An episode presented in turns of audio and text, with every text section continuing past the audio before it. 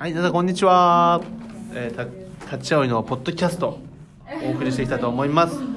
で今回はですね、私渋谷と、えー、愛乃ちゃんの二人で、えー、お挨拶あご挨拶に お送りしていきたいと思います。はい、よろしくお願いします。はい、お願いします。自己紹介はですね、他のところで取ってありますので、そちらを二人の自己紹介を聞いていただけたらと思っております。はいはい、で今回のポッドキャストのテーマはですね、摂食障害の体験談について、まあ、10分ぐらいでちょっとお話ししていきたいなと思うんですけども、愛乃ちゃんは今実際自分自身が今真っ盛りということで、はい。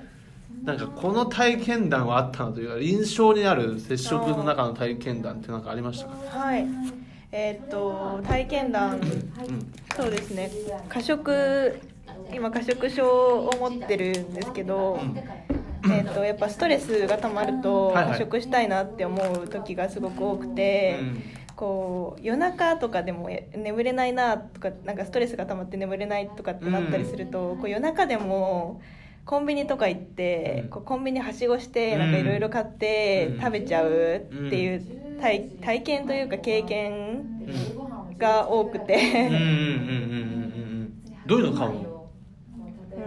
んとどうだろう。ストレスが溜まってる時は、あのスナック菓子味の濃いスナック菓子ポテトチップスとかあとすごい甘い甘い菓子パンとか炭水化物系が多いですね。ポテチはなんかいろいろあるじゃない？種類が。種類が。あー。どういうのが好きなのポテチは？あー私コンソメがすごい好きですね。コンソメパンチ。はいあのなんか甘じょっぱい感じ。ー 無限に食べれちゃうな。あ食べれちゃうんだ。はい。菓子パンだと、はい。どういうのが好きなんですか？菓子パンは甘い系が多いかな。なんかメロンパンとか、はいはいはいはチョコレートがかかってるパンとか、結構甘い本当に味の濃くて甘いパンが多いですね。いが好きなんだ。はい。甘いパンね美味しいよね。そうですね。なんかやっぱあ食べるとこうちょっと落ち着くというかあー美味しく不安がなくなるみたいな。へえへえへえでも美味しいですねそうですね美味しいですね美味しいですはい、はい、ということで、ということで、これ終わりますから。終わんないと終わんない。終わっちゃうんですか？終わんない終わんない。で、食以外なんかある、その、こういう体験だった。あ対人関係でもいいし、なんか、こういうダイエットしちゃったとか、なんか。ーダイエット周りのこかととか、なんかあったりとかします？そうですねうーんとちょっとびっくりした話自分でびっくりした話があっておびっくりする準備をしておいていただけるおと。お願いします。はいちょっと、ちょっとそれるかなでもあの私不眠症があって、うん。はいはい。その不眠眠れるようにするために睡眠導入剤を使ってた時期があったんですけど、うその時に、うん。こう病院に通ってね薬をもらってたんですけど、ほうほうほあの最初ねこう弱い薬から入るんですけど、こう薬に慣れてくるので効かなくなってしまって、どんどん強い作用のある薬にかん変えていくんですねだんだん。でその親戚の家に泊まった時なんですけど、その薬1錠のはずをうん効かなくなってしまったので2錠か3錠ちょっとこれはあの本当に危険なので真似しないでいただきたいんですけど飲んでしまった時があって。うん。その後薬飲んで夕ご飯食べて寝たんですね、はいはい。でもそしたらその次の日になって薬を飲んだ後の記憶が全くなくってうんでなんかおかしいなと思って、こう親戚の人に聞いたらなんか夕飯みんなと話しながら食べててでその後こう自分だけ眠くなったから早めに寝るって言って、ね、先に寝ちゃったんだよっていう話を後から聞いてでそのあうん。間の記憶が全くないんですけあど普通に話してたんだ、みんなと？あそうなんですよ。その話してた記憶も全くなくって。で、うん。そうその夕食中に話してた大事な話を話してたんですけど、ん。その話を全部忘れてしまってでちょっとあのその後から「えこの前話したでしょ?」って言って、うん。その忘れてしまった話をなんあかこう面倒くさいことになっちゃってうん。話したのに自分が理解できてなくて。あのそうか。たまにいるよね。やっぱそのね、まあ、人によって成分1個の成分ではい。効果って違うから、ああそうなんですよ、ね、うん、半錠飲んでもやっぱこう気づかないうちに過食嘔吐してましたみたいな人とかもいるから、はいはいはいはい。まあね睡眠導入剤って確かにいろいろとあるのかなと思いますけど今,、はい。今も飲んでるんですか？あ今はもう飲んでないですね。飲んでない。ちょっともうこれを機に怖くなっちゃって自分で。なんか立てたのってどういう経緯とかあったの？た立ってたの？それを立てた？やめれた？あああのやめれたっていうよりはもう強制的にやめました。飲むーのをやめちゃったっていう感じですね。離脱症状とかそういうのはなかった？そうですね。やっぱ眠れなくはなっちゃったんですけど、うん。でもちょっとそこは我慢してるっていう感じですね。へえ薬は寝たくないなって。はいあその代わり夜 YouTube 見たりとかしてるみたいな。あそうですね。眠れない時はちょっと他の方法で紛らわそうかなっていう感じですね。はい、そういうことなんですね。渋谷さんは何かありますか？俺ですか接触の、はい、なんか今でも覚えてるのが、はい、夏場にスサウナスーツサウナスーツがちょっと出たのとかなんか。えー、サウナスーツ知ってる？あ知ってますあーあの汗かけるやつ、はいはいはい。それを着て、まあ、当時高校だったんですけどお暇だから夕方とか朝とかはそういうの着て歩くんだけどうーん体力作りにみたいな。違う違う痩せたいダイエット。からあダイエットで。その時バカだったからであの汗かけば痩せると思ったのよ。ああなるほど。今はもう水分だからと思うんだけど、はい。そういうのをこう学校の小学生の下校途中ぐらい下校中の時間帯にやっちゃったりとかしてうんうんうんやっぱこうダイエットするからさ手を思いっきり振るんですよ上下に。前と上下に。さカロリー消費カロリー消費だから動いた方がいいって書いてあったから、うん。めっちゃ動いてて、はい。それをやったせいで、はい。前か前から来る向かってくる小学生数名に真似されるっていう。ちょっと面白いから。めっちゃ真似されてすげえ俺もうあマジかと思って。バカにされてると思って、ね。バカにされてる俺と思って、えっていうー、なんか悲しいことがあったりは覚えてる今でも確かにちょっと恥ずかしいですね。すげえ嫌だった。歩いてて真似されちゃうっていうのは。そうそう。そうあとは母親としか本当その当時は絡んでなくて、うん。もう母親が動いてたら動かなくちゃいけないとか母親が食べてないから食べちゃダメだとかああ比較してそうねめっちゃ比較して洗濯物もやったし、うん。布団も干したし料理もしたりとか。とりあえず母親を動かせない方法をたいやそのためにお手伝いするみたいな、はいはいはい。そういうことでやったりとかそれはあれですか？めちゃくちゃあっあの母親よりも痩せたいっていう意識からそうそうそうそう。ひどい時はなんかおじいちゃん家とか行った時に、はい。おじいちゃんが食べてる料理もっと食べないとかって。ええおじいちゃんが昼食べて昼る飯ね。だけだけどそれはおじいちゃんみたいに痩せたいからとかそういうことですか？おじいちゃんが痩せてるから、はい。痩せてる人の食事を俺は真似すればいいんだと思って。ああ合わせて食べれば自分も痩せられるっていそうそうそうそうう。なるほど。っていうなんか自分だけのサンプル1の情報だと弱いから、うんうんうん。なんか痩せてる人の食事を真似すればああなるほ俺ど絶対痩せられるだ型はろうみたいな。キープできるだろうと思ってっていうのがあったから結構食べなかったりしたけどへー。なんか爆発した時やばかったですね。なんかああダイエットの反動が来たっていうことですか？たまに来るのよ。確か。ずっと拒食が4年とかじゃなくてたまに来て、はい。回転寿司25皿とか。ええ すごいですね。めっちゃ食ってみたいな。えその反動はどれくらい？1週間に1回とかですか、うん。ああどうだろうね。外食してたまにあるぐらいじゃあそんなにそれいつだったかも覚えてないんだけどなんかその記憶はある。25皿食べても満腹感ないみたいな。かな全然いける。りですよね、うん。25皿。25皿。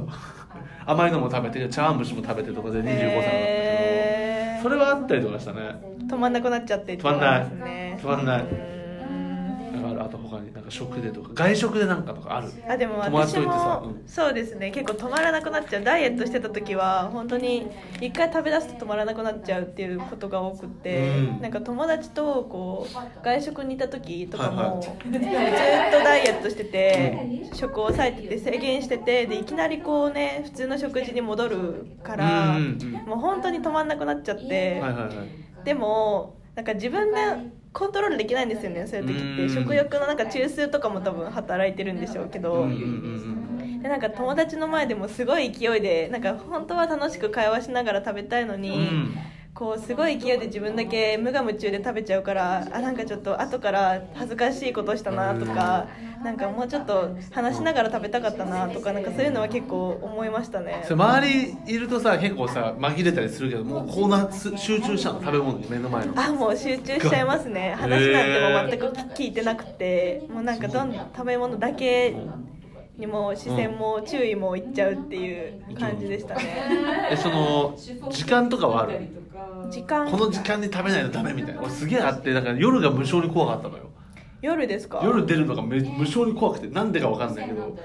8夜に食べるのが嫌だってことですか？夜食べるのが怖いし、はい。要は夜夜食べてどっか外出て動いたりしてお腹減るっていう恐怖お腹減ることに恐怖をお感じた。腹を減る減らせることに。そう。そうかそうか。えいつもと違う時間に腹減る自分この状態どうしたらいいの分かんない。あっていうのがーた。食べるのにも抵抗ありますもんね。そう。だって食べちゃいけないからっていう格闘がそう。あるんですよね。お腹減るのも怖いから外出れなかったんですよ夜。ああそうなんうん。えなんで夜なんですか？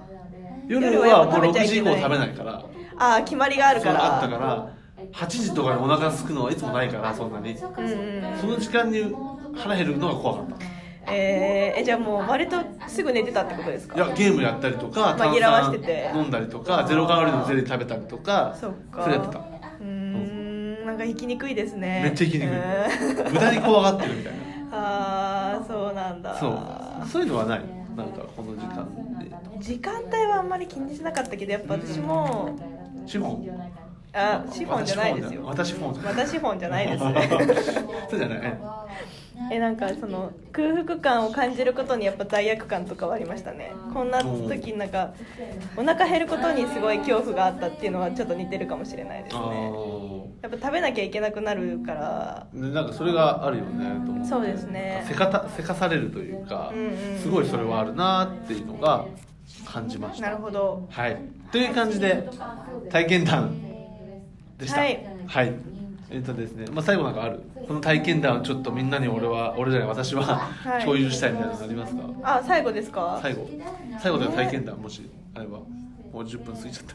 からね。いやーあとはなんか友達とご飯に行けなくなっちゃう、まあ、さっき話したのとちょっと逆なんですけど そのダイエットをしすぎてる時は、はいはいはいそのカロリーの高いものも絶対食べ食べたくないし、うん。そのサラダとか飲み物しか頼みたくないって思うから、そうなるとなんか友達にもちょっと申し訳ないな。なんか自分だけ全然食べてないので、申し訳ないなとか思っちゃったりして友達とこうなんかファミレスとかでもそうですし、うん。なんかご飯行こうって言われてもいやちょっとって言ってなんか断ってた時期とかもありました、おーそんな感じね。はい。OK なんかごめんなさいこんな。全然全然全然一方的に話してしまって。そんなのとんでもない。なかなかなれないですからね。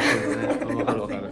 ということでね、まあ、今回のはい今週のポッドキャスト、摂食障害の体験談ということで、はい。あのこれがね摂食障害ってみんなが同じような体験してるわけではないと。はいサンプル1とか2とかの話なんではい。それをなんか全部としてはもちろん言ってないのでただあくまでも自分たちはこういう経験をしましたっていうところのお話をさせていただきました、でもしなんかねあの立ち会いに文句とか苦情とかあの私はこうでしたとか意見とかありましたら、はい。ぜひメールとか、えー、ツイッターとか、はい。あの概要欄にねあのありますのでぜひ連絡いただけたらありがたいなと思います、はい。またね毎週立ち会いのポッドキャストを配信していきますのでぜひぜひよろしくお願いいたします。はい、じゃあまた来週ということで、さよなら。立ち会いのポッドキャストでした。バはイ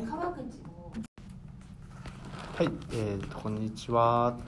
えーと、今日のポッドキャストはですね、えーと、まあ、一人版の前に収録してるんですけど、あのー、愛乃ちゃんと私渋谷でまた10分間の、えーポッドキャストをやっていきたいと思います。で今日はですね、えー、愛乃ちゃんの自己紹介をしていただきたいと思います、それに対して自分がこう質問をしていくっていう形であの10分間放送していきたいと思いますのでぜはい。ひよろしくお願いします。お願いします。はい、じゃあ早速愛乃ちゃんの自己紹介お願いいたします、皆さんはじめまして、えー埼玉県に住んでる愛野と申します。えっと現在大学4年生で一人暮らしをしながら通学しています。うんと私が摂食障害だと気づいたのは、え2年前大学2年生の頃で、えっとこの頃から通院を始めて今も通院しながら通学しています。でその後えっと病院に通い始めてから何回か病院を変えてあの今は同じ病院に1年ほど通院しています、えっと、症状としては嘔吐とか下剤を使わない過食のみの過食症があります。で、えっと、立ち会いに参加したのは昨年2018年の11月です。えっと、埼玉県内の自助グループで気軽に参加できる団体をネットで検索したところ立ち会いのホームページを見つけたことがきっかけでした、えっと、ちょっとじゃあ趣味をお話しします。趣味は、えっと、料理を作ることで、えっと、最近はあのナンにハマっていてあのカレーと一緒に食べるやつなんですけど、なんでしょう はい。でえっとその簡単に作れるナンのレシピをあの検索してレシピを手に入れて何回も作っています、あと頻繁にはやってないんですけどあのテニスをすることも好きでこの前久しぶりにちょっと弟とテニスの打ち合わせしたら次の日筋肉痛になって苦しみました。うんうんすぐ来たんだね。まだ若い証拠ですね。そうなんですか。だんだんあれなのかな。次の日来なくなるのかな、ん。でえっと次、えっと、好きな芸能人は、えっと、マツコ・デラックスさんで本当にマツコさんの大ファンでえっと、マツコさんが司会している番組はほとんど制覇して見ていると思います。この好きあなんかマツコさんが好きな番組とかあります？あ番組ですか？うんあの最近はあの有吉さんとマツコさんがこう喋るうん「かりそめ天国」マツコ有吉の「かりそめ天国」っていう番組が好きではい。結構見てますね。それは欠かさず。どこが面白いの？やっぱ2人のトークがすごい面白いですあね。あそういうところが。なんか2人とも毒舌キャラなのでうん。すごい言いたいこと何でも言うのでもうそこがすごい話してて聞いててすっきりする点が多いですね。ということでしたね。あまあはい。なんかどうぞ続き多いかな 全然全然。えっとじゃあ性格について友達からは、えっと、よくマイペースとか天然とか言われることが多いかなと思います。はい。それ言われて自分はどう思う？あーでも自分も結構マイペースかなとは思いますね。なんかなんだろう一人で結構うんできる趣味とかも一人でできることが好きだったりするので。そうですね割とマイペースっていうのは自分でもそうかなって思ってます。はいマイペース。はい。マイペースだった時の自分でこれちょっとなんかあんまり良くなかったなとか思うことってありますかやっぱこう一人で何でも自分のなんだろう考えとかで動いちゃうことが多いので、はいはいちょっとあんまり集団行動が得意じゃないですね。友達とかと一緒に作業してる時でもなんか自分だけちょっとね浮いちゃったりとかっていうのがあるのでちょっとそこは直したいなっていうふうに思はいいはいます、ああなんかそっか友達といてあマイペースだよねってのはちょっとこうネガティブな感じに言われちゃったりとかするみたいな。ああそうですね。結構まあネガティブそこまでなんか悪口みたいに言われることはないんですけど、うんうんやっぱちょっとあ直さなきゃなっていうのは思いますね友達に言われて。本当に。はい直さなくていいと思います。本当ですか？全然いいんじゃないかなと思いますけど。でちょっと何個かねあの質問させていただきたいなと思うんだけど、はい。あの大学という、まあ、大人数の場所。俺そもそも大学すごい苦手ではい。行ける人すごいなと思ってるんですよだから同年代が大人数の場所にいるって結構俺の中で怖いんだけど、はい。行ってそんなに怖くないの？と思った、まあ愛乃ちゃん自体は。あー大学そうですね。怖い怖いとかはあんまり思わないかな。うーん怖いっていうのはえどういった点で怖いっていうふうに思うんですか？なんかなんでだろうねなんか同年代と比べちゃう、ああでもそれは結構あります私も、うん、なんかこうバカにされるんじゃないかとか。ああそうですね。こうやっぱり同い年の子でうーんいろいろ比べちゃう点はありますね。こううん。勉強のできるできないだったりとか、うん。あと容姿もそうですし、うんで私のこう通ってる学校の学部は結構女の子が多い学部なのでうん。こうファッションとかこう体型とかにすごい気を使う子が多いので、はいはいはいやっぱそこでこう自分と周りの子と比較してあ自分ダメだなっていう風に劣等感感じてしまううん。部分っていうのは結構ありますね。はい。はい。どうかねそういうと感じた時に、はい。そういうところから離れるっていう選択肢はなかったの、まあ、辞めちゃうとか。あ大学をですか？辞めちゃう。グループから外れちゃうとかそういうのかあー。でもグループからこう外れちゃうとやっぱ行きにくくなっちゃう、うん。その同じグループでうん。少人数制で勉強してるのであやっぱ授業とかも受けづらくなっちゃうし、うん。ってなるとやっぱ自分もこう合わせていかなきゃなっていうふうに思うことも結構ありましたね。大変だね。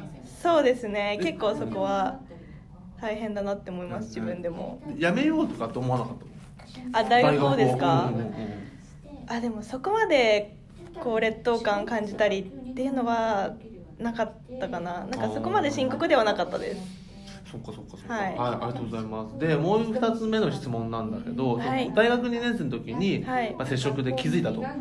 はい。いうことなんだけど、はい。気づいたのってなんで気づいたの？と思って。ああえっと当時ダイエットをしてたんですけど、うん。結構それがなんだろうなシビアというかあの、結構無理やりなダイエットをしてしまって、はいはいはい。で過食の症状がかなり出るようになってしまったんですね。うん。であのこう夕飯とか家に帰って、ん。なんか無心で1時間2時間ずっと食べ続けちゃうとかあと1回夜になって布団に入って寝てもまた起きて食べちゃうとか、なんかそういう過食の症状が結構に悩み始めてちょっとこれはおかしいんじゃないかって自分で思い出してうん。でネットで検索したらその症状を検索してみたらこう摂食障害っていう病気があるんだっていうことに気づいたのが、えっと、きっかけでしたね。はい。そうそう。自分でやっぱ調べたんだ。そうですね。ちょっとこのままだとなんか生きにくいしちょっと自分でも辛いなって思ったので、うん。いろいろ自分の症状を検索してみました。ああその時に初めて摂食障害っていう言葉を知ったってこと？そうですね。あそうなんだ。はい。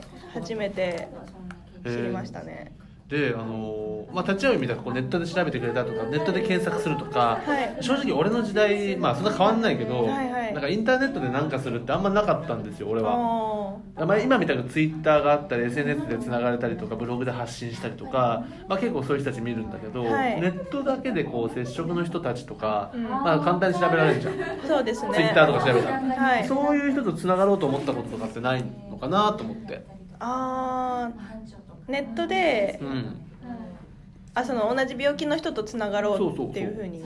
個人的にあさー。まあでも今こうやって立ち会いにさんに来てこうし同じ病気の人と知り合えたのはやっぱり、あの同じ病気の人と話してみたいなっていう気持ちがあって検索してうん。っていうのもあったんですけどでも、あの病気になった当時はやっぱその摂食障害っていうことに対してちょっと恥ずかしいなっていう気持ちもあったのであのなんだろうなこう食べることで悩んでるっていうこと自体がちょっと恥ずかしいなっていうふうに思った時もあったのでん。なんかそのやっぱ摂食障害になりたての頃はうん。まだちょっと、なんだろうなあんまりオープンになれなかったですね、はい今こう立ち会いに来てみてなんか少しオープンにはなりました？き気持ち的に。そうですね。やっぱりあの同じ悩みを持ってる人といろんな話をできるので、うん。で受け入れてくれる人がやっぱり受け入れてくれる人ばっかりなので、うん。まあみんな同じようなもんだあそうですね。同じ病気を持ってるっていう点ですごい話しやすいなっていうのはうん思います。あーありがとうございます、といとあと最後の質問なんだけど、はい。えっとまああいのあいのちゃんにとってそのはい。摂食障害ってどういうイメージですか、摂食障害イメージですか、うん。その言葉を聞いた時にあい。のちゃんははいどういうことを思い浮かべるかなっていうのがさ人それぞれ違うと思うので。はいちょっと教えていただきたいなっていう。なんだろうな。なんか私はやっぱりその摂食障害にかかってすごい辛い思いをした、うんまあ、今もそうなんですけど、うんやっぱこう治そうって思って簡単に薬を飲んで治る病気ではないと思ってるのでこうかなり負のイメージというかうんやっぱ辛いなっていう感情がすごくうん。先に出てきます。ああ確かにはい。辛い。そうですくね一言で表すと苦ああそうかもしれないですね。今苦しみの苦まあかな、ね今ねご自身が悩んでるはい結構格闘してるので、う そうですね。っていうところですね、はい。まあ、それねあのいろいろとこう接触の話も踏まえて、まあ、今後ねあのポッドキャストでいろいろとお送りしていきたいなと思うんでただまあこの辺でちょっとねあのちゃんの自己紹介ははい。終わりということでありがとうございました。ありがとうございました本当に。で立ち会いのポッドキャストはですね毎週配信をしていきます。でツイッターでえー、と TACHA-CHIAOI2013 立ち会い2013で検索し検索していただいたりとかメールで言えば info アットマーク立ち会い .jp メールいただければあのいつでもあのごあの対応させていただきますし、まあ、ばあのこの放送中にねちょっと読ませていただいたりとかそういうこともありますのでどしどしあの連絡いただけるとありがたいと思っております。じゃあこの辺で、はい。今回は終わりたいと思います。今日もありがとうございました。ありがとうございました。バイバーイ。で配信していきたいと思うんですけど今日はゆとり場の後にやってるのでちょっと周りのね音声もあるんですがやっていきたいと思います。はいで今回はですね、えっと、私渋谷とはいじゃあ自己紹介をちょっとしていただいて、はい。簡単に。えっと立ち青いメンバーの愛と申します。よろしくお願いします、はい、この2人でね今日やっていきたいと思いますのでよろしくお願いします。で今回はですねまだ私渋谷の自己紹介を10分お送りしていきたいと思うんですが興味あるか分かんないんですけどねやっていきたいと思うんですけどもね。で愛乃ちゃんに愛乃ちゃん愛ちゃんに。ごめんなさい。質問してもらえたらと思います。ははい。い、じゃあよろしくお願いします。はい。何かありますかね質問は。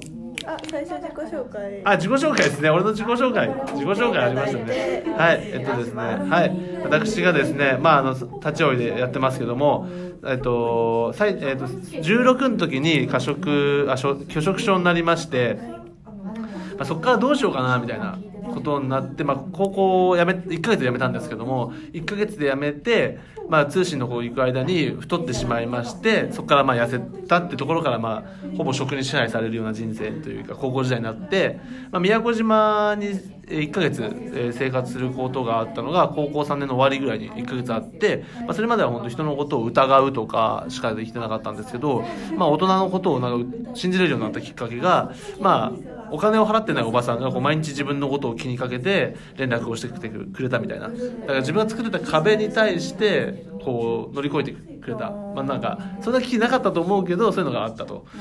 それで専門学校に料理学校に行ったんですけど料理学校に行ってからもなんかずっと食べ物しか考えられませんでまあ半年で休学して1年後復学してからえーまあなんだろう。同級生の女の子が焼きそばを食べてたと。ことがあったんですよ、はい。食べて焼きそば食べてて笑顔で焼きそばを食えるってありえねえと思ってえー。なんでこんな高カロリーのものをこの人は食べれるんだろうみたいなことがあってそっから自分食べれるんじゃねとかって思って、えーお菓子を食いまくったら太りましたと。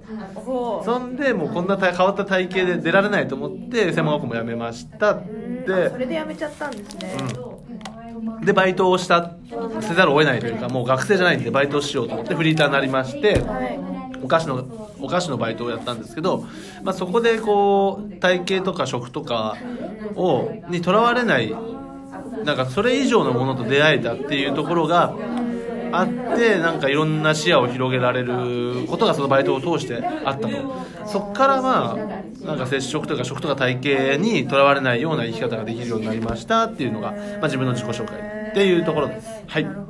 なるほどここからね7分ぐらいは質問していただきたいと思うんですけど。はい。はい、お願いします。はい。えっ、とじゃあ高校をその退学するっていうお話があったんですけど、うん。あの高校生活でそのうん。退学するきっかけとなったなんか嫌だなって思ったこととかうん。なんか原因とかって何かあったんですか？その友達同士の関係だりうんうん。だったりとか、うんなんかそのクラスの雰囲気とかまあいろいろあると思うんですけど、うん。何かきっかけはありました？なんかもう俺スポーツ科で高校行ったんだけどスポーツ科？そうそうそう。何のスポーツだったんですか？野球やってて。ああ野球。でスポーツ科行って行ってもうあの春休みでみんなやっぱそれぞれの高校の部活動に参加したの。野球部なら野球部に参加して、はいはいはい。っていうのである程度もう部活動同士のコミュニティができたわけよ。クラス。に、でできてくるともうじゃあ新学期始まりましたって言ってもやっぱ同じ部活動で固まってる状態がもう始まってて、で3組あったんだけどスポーツ科が俺が俺だけが野球部で唯一違う組になっちゃってえ野球部全員と離れたけどああそうなんだ俺だけ違うクラスになっちゃってっていうのがあってなんかーそれは結構ちょっときますねそうそうでもうすでに一人の人が何人かしかいなくて、はいでもうすでにその一人の人たちはいじめられてますと。その部活でももうすでに。えいじめが起こってたんそうですか？そうもう無視されたりとかいじられたりとか。え俺こいつらと友達になったら確実に俺までいじめられると思って。っていうのがあってからもうちょっと行き行きづらくなっちゃった。そうそうそうだからもうやめた。だん。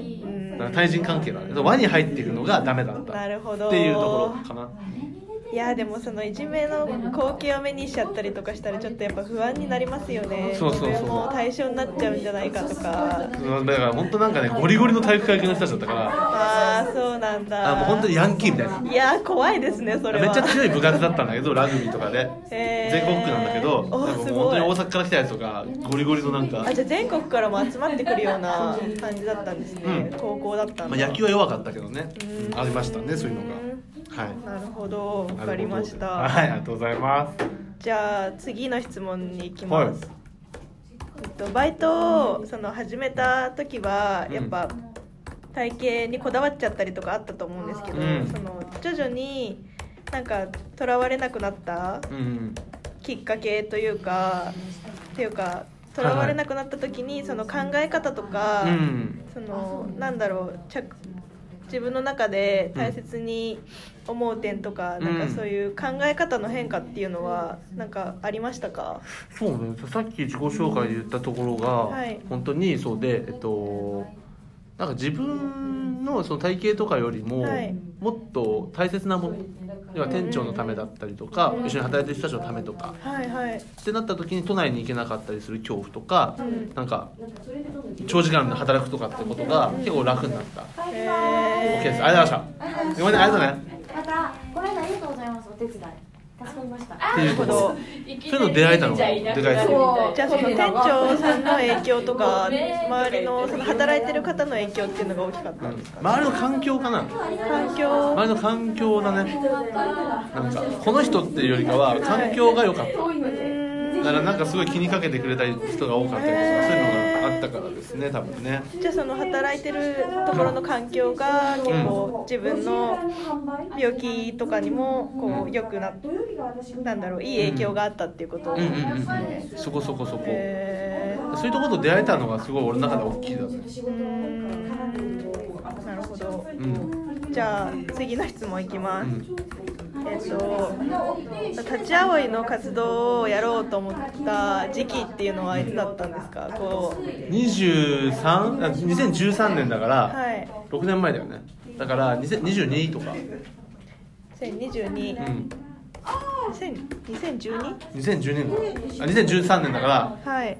22とかにあうん22歳か、22とかうん。そっかそっか。じゃあ6年前ってことか。うん。えそのなんけ決意したなんだろうきっかけとかありました？完璧。なんかその時起業家になりたいとか偉そうなこと思ってて。へなんか孫正え義とか松下幸之助とかの本を読んでてこういう生き方したいって思った。ああじゃあなんかちょっと自分も始めてみたいっていう気持ちが。あそうそうそうそう。なんか二十歳ぐらいから起業したいとかずっと思ってて。へえまだ全然してないんですけど。へなんかぼやーっと思っててはいはい。ってとこだね。そういう生き方がしたと思う。ないんだ。なんか大人になって初めてはい。熱量を持てた。あこういうのいいなって今まで無感情でずっと思ってたのにこういう生き方いいなって思えた。へえどうがでかい？なる。ほど。じゃあ、そうか起業したいっていうその熱意があったわけですね。そうそうそんでその対岸の火事みたいに摂食障害ってこうやってやればよくなりますよとか、はい。そういうの言ってるのがすごい言ってる人たちがムカついたっていうのがあってムカついた？要はなんか遠くから見てはいその物事に対してどうのこうのなんていう立場の人ってどういう面してるのかなって。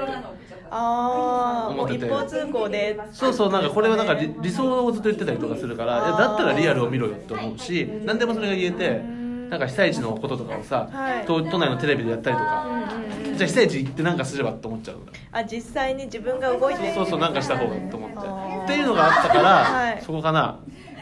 なるほど。なんかそうですね。立ち会いってこう一方的にならずにこうみんなが、ね、一緒にいろいろ参加して自分も混ざってやれるような会ですもんね。そうそうそうそう。そう一応そういうふうにはしていきたいなと思うけどね。へはい。皆さんこんにちは、えー、立ち会いのポッドキャスト。今週も配信していきたいと思います。はい、今回お送りするのはですね私渋谷とはい。摂食障害当事者の愛野と申します。よろしくお願いしおます。願いします。この2人でね今日も配信していきたいと思いますのでよろしくお願いします。お願いします。はい。で本日のテーマでがです。テーマがでがテーマでがですね。テーマがですね。テーマがですね、はい。摂食障害を通して気づいたことについてお話をしていきたいと思っております。またはい。今日もね10分ぐらいの配信となりますけどもよろしくお願いいたします。はい。お願いしまはい。愛乃ちゃんは、まあ、摂食障害今悩んでますけど。すはい。なんか今この期間で気づいたこととかあります？ついたこと。こうだったの？とか何でもいいです。そうですね。私はあのまあ2年前に摂食障害にだなって自分が気づいてそれから結構あの摂食障害についての本とかねあと病院にも行ったりとかまあいろいろ知識を得たりとかまあ勉強してる最中なんですけど、あのその摂食障害にかかってるというか全然病気について知らなかった当時は、うん。なんかどうしてその食べ物を食べてしまうかとか分からなくてあうん。とどうしたら毎日こう痩せられるのかっていうことだけを考えてたんですね。うん。でこうなんだろうその勉勉強していく中でこう自分がうん。なんか嫌だなって感じた時とか、なんかこうきついなって思った時とか、うん。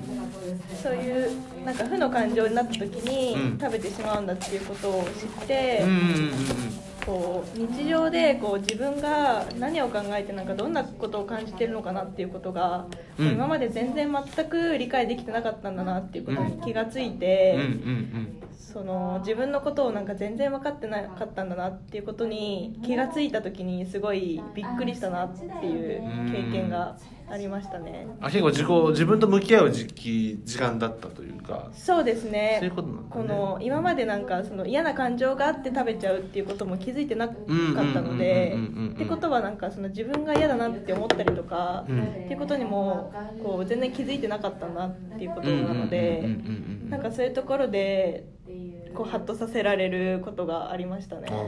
自分で気づいたもんねはハッとしました。い、そうですね。大事だねそこはね、うん。なかなかこう生きてるとさこう立ち止まる時ってないと思ってて、はい。なんか立ち止まんないで進んでいくことがいいって言われるような感じだけどお逆にそういう摂食障害っていうものがあるおかげで、はい。逆に自分の今までを振り返れたりとか、うんうんうん。なかなかこうなんか周りばっかりとか周りに対してなんだろうなよく思われたりとか周りに意識が向いてたのからまあ、自分に意識が向き始めたことが多分接触の人たち多いと思うんだけどそれって結構大事だなとは思ってる本当になんかそれはすごく最近感じることで、うん。やっぱ自分のその考えとか気持ちに気づいて観察して、なんかうん自分のこう考え方だったりとか、うん。こう好きなこととか嫌いなことっていうものをこうよく知って観察していくことがやっぱこう回復していくのにはすごい必要不可欠なのかなっていうのはすごい感じますうんうんうんね。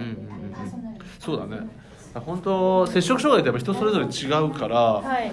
なんかこれでこうすればっていう成功法じゃないと思っててあなんかなんだろうな。だからどう自分が摂食障害っていう言葉を意味付けさせていくからかなと思っててさ。ーはい意味付け。うん、だから言葉も意味が全然違うと思って、うん。A さんの中の摂食障害と、うん。まあ、B さんの中の摂食障害って多分イメージ違うと思ってて。うんっていうのがあるからどんなふうんとね例えば。誰も周りに話せる人がいない状態の摂食障害に悩んでる人と、はい。周りにめちゃくちゃ話せる人がいて摂食障害に悩んでる人の摂食障害に対してのイメージって全然違うと思ったりとか、まあ、それによって働けなくなってしまったっていう人とそれを持ちながら働いてるっていう人の状態とか、ね、全く状況によっても全然違いますもんね。そうそう。で受ける印象も多分違うと思ってたりとかもすると思うんでまあ多分摂食障害っていう言葉の中にもいろいろ細分化されるよねっていうのとかそうですね。あると思うしなんか自分も気づいたことめちゃくちゃあってこれがなかったら全然気づかなかったなって思うのがお。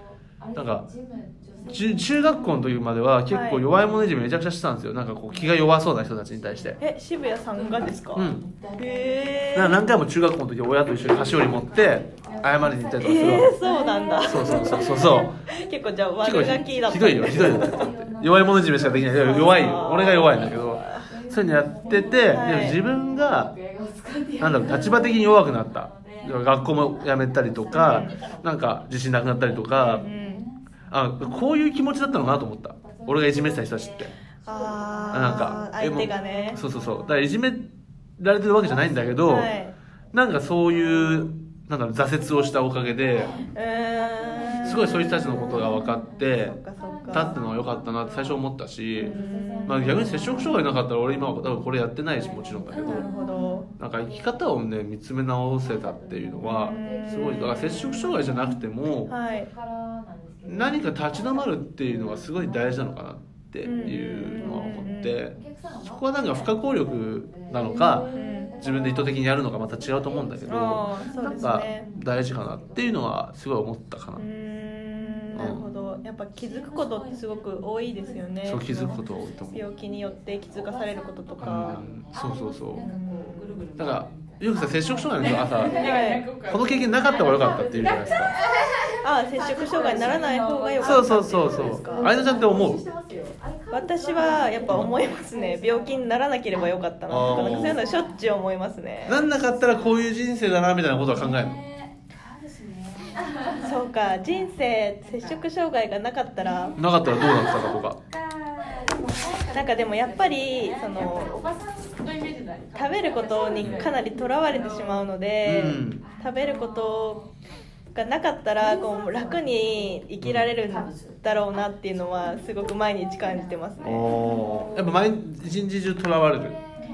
あーでも最近は本当に減りましたね。うん。食べあんまりこう執着しないように心がけているので、うんなんか、うん。うん食べることに対しても罪悪感感じないようにとかもういいやっていうふうに振り切れてる部分もあるんですけおどーでもやっぱりこう食べたら太っちゃうしはい。体型の部分はまだかなり気にしてる部分があるので、うんこうやっぱね気づいたこともたくさんあるんですけどやっぱりこう病気にならなければよかったなっていう思うこともありますねたくさん。今までの、まあ、今までですもんね22とか3だっけ？21ですね今。21か。はいまあね、あんまそんなね、すごい長いわけじゃないと思うんだけど、あはい。そんな中でもはいあると思って、接触じゃない時、接触じゃないもので経験しなかったらよかったなと思うことってありますか？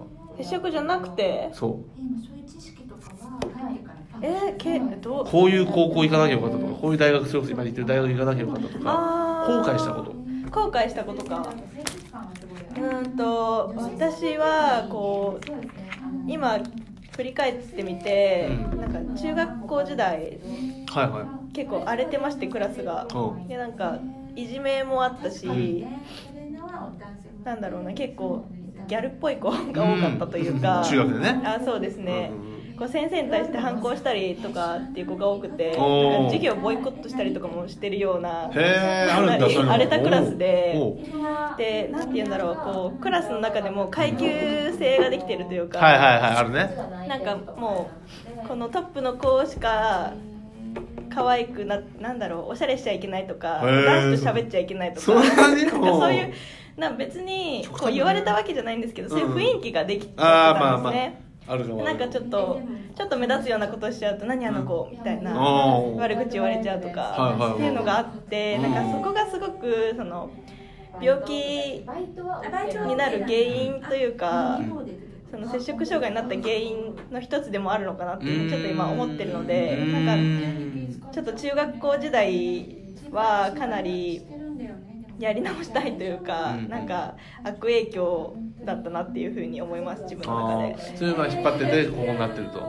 そうですね。うんうんうん。まあ全部ではないと思うんですけどやっぱかなり影響はあったのかなっていうふうに思います。ねそうだね。だからなんか接触だけじゃなくても多分いろいろなことでこうし違う道歩んでればよかったとかさ多分後悔することってあると思ってて。い。まあなん。接触がすごい大きい問題だからさうんうんうん。なんかこれがない方がねそうですねそこだけにとらわれちゃうっない人生ってそもそもないじゃんと思うのよ。ない人生。あ後悔したい 後悔したことがなかった人もう生。歩んじゃったし今これだし、はい。これがなかったらって考えてるんじゃなんか今だけどねこれすごい反感買うかもしれないけど、はい。もうなっちゃってんじゃんみたいな。この人生なんじゃんみたいな。うんうんうん。しょうがなくねって思わないのかなって病気になったことがってことですか？まあ今この状態？だってもうこの状態はもうあることじゃない。そうですね。でも今考えてるなかったらいいっていうことはもう空想の話だね。まあそうですね。ないことはもう100%ないわけだからそれこそ、うんうんうん。こっち今あるものでどうしていくかっていうことを考えないといつまでもなんか受けられない受け入れられないのかなと思ってて、なるほどまあ、考えるのは自由だよ。考えるのは自由なんだけど、うん。それ考えて何になるのかって今は思っちゃうんだよね。え逆になんかあんまりないですか？こうだったらよかったなとか後悔したりとかっていうのはあんまりないですか？あ後悔する。ああこういうだからそれこそ女の子に対してこういうことちゃんとやっとけばよかったみたいな。女の子に対して？っていうと？好きな子に対してあん時それをやっとけばよかったとかあん時あのミスがみたいな。結構あるよ。もちろん立ち会いでもあるとはいはいはい。もっとちゃんとま前のメンバーの人とかにももっと優しくとかフォローしとけばよかったとか気づくことあるけどでもそんなの後悔してもしょうがないからだったら次とか今とかの人たちに対してどうできるかっていう要は今を生かすために過去はあると思ってるからおだって過去で失敗したから今は今回失敗しないようにしようとかさそうですね。対策打てるわけじゃない、はい。っていうような形だから別に俺の中であの時あれ見ちゃってミスだったわと思うけど、なかったらいいとは思わないね。だってそれも踏まえて自分を構成してるじゃん。まあそうですね。決していいことだけで自分は構成されてないと思ってる、うん。なんかそのい自分にとって都合のいいところだけ取って、今の自分構成されてるわけじゃないと思うね。なるほど。都合悪いことも一緒にセットで、うん。今の自分っていうのは構成されてるわけだから、うんまあ、極論言っちゃうと今の自分が嫌いだから多分その過去も否定してんだろうなと。思うあーまあそうですね。嫌いだからそうか。どうなんでしょうね。いやこれわかんないけど、ね。俺はそう思った。な今話してて。なるほど。うん。っていういやでもそうか。なかなかねまあそれは分かってるんですけどわかるわかる。それもわかる。それは分かるんですけど、うん。でもやっぱり引きずっちゃうってそうだよねいう部分が多いですね。そう思う。だから頭では分かっててもできないのが人間だし俺だって多分できてねえし偉そうに言ってるけど。あー、うんまあね。難しいですよねその辺は。感情はあるからね。うーん。割り切れないっていうのはそうですね。あると思う。だから中学のトラウマとかめちゃくちゃあると思うし俺だって今。うん。うんそういうトラウマが多分あって今自分が自信がなかったりもするわけですよ。正直。うんうんはい、うん。っていうのがあるからそんな今言ったようなことを自分はできてませんと。うん、ただ理論上はそうなんじゃんっていうそうですね。のはまああったから、そう理想理想というかねはだそうですよね。そういう思考に近づけていくことはなんか俺は必要かなと思ってるからなんかそれは理想じゃんとかそれは現実じゃないじゃんって言っちゃうといつまでもそういうことにはなれないと思うからうん。そうなるためにはじゃあどうなんだろうっていうのでうん。やっていけばいいのかなとはなるほ思どってるという感じでした。回復にもねつながっていくことだと思いますね。はいはい、最後に一言。最後に。締めの一言を言っていただいて「よー」って。あじゃあそういう感じでね。そういう感じで締めていただけると。えー、なんかそうですね。やっぱ病気になってすごい苦しいこととか傷ついたこととかもう本当にしょっちゅう今でもたくさんあるんですけどでもねやっぱ病気になならないと分からなかったとかこう気づけなかったこともたくさんあるのでなんかそういうことにね焦点を当ててこうこれからの生き方とかにねやっぱつなげていけたらないいなっていうふうにもう思涙なくして語れないっていう感じでしたね。はい。ありがとうございます。ありがとうございました。はい、じゃあ今週はですね、えー接触障害の体を通して気づいたことについてお話をさせていただきました。い。もし何かあれば、ツイッターの、えー TACHAIO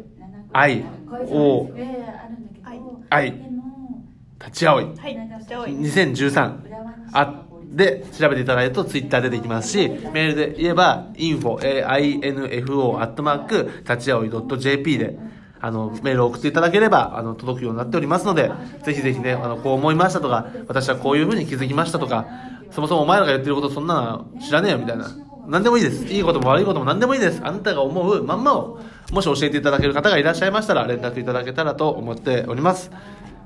とこんな感じですね。はい、よろしくお願いします。はい、じゃあまた来週ね、よろしくお願いします。じゃあ今日もありがとうございました。またねまたね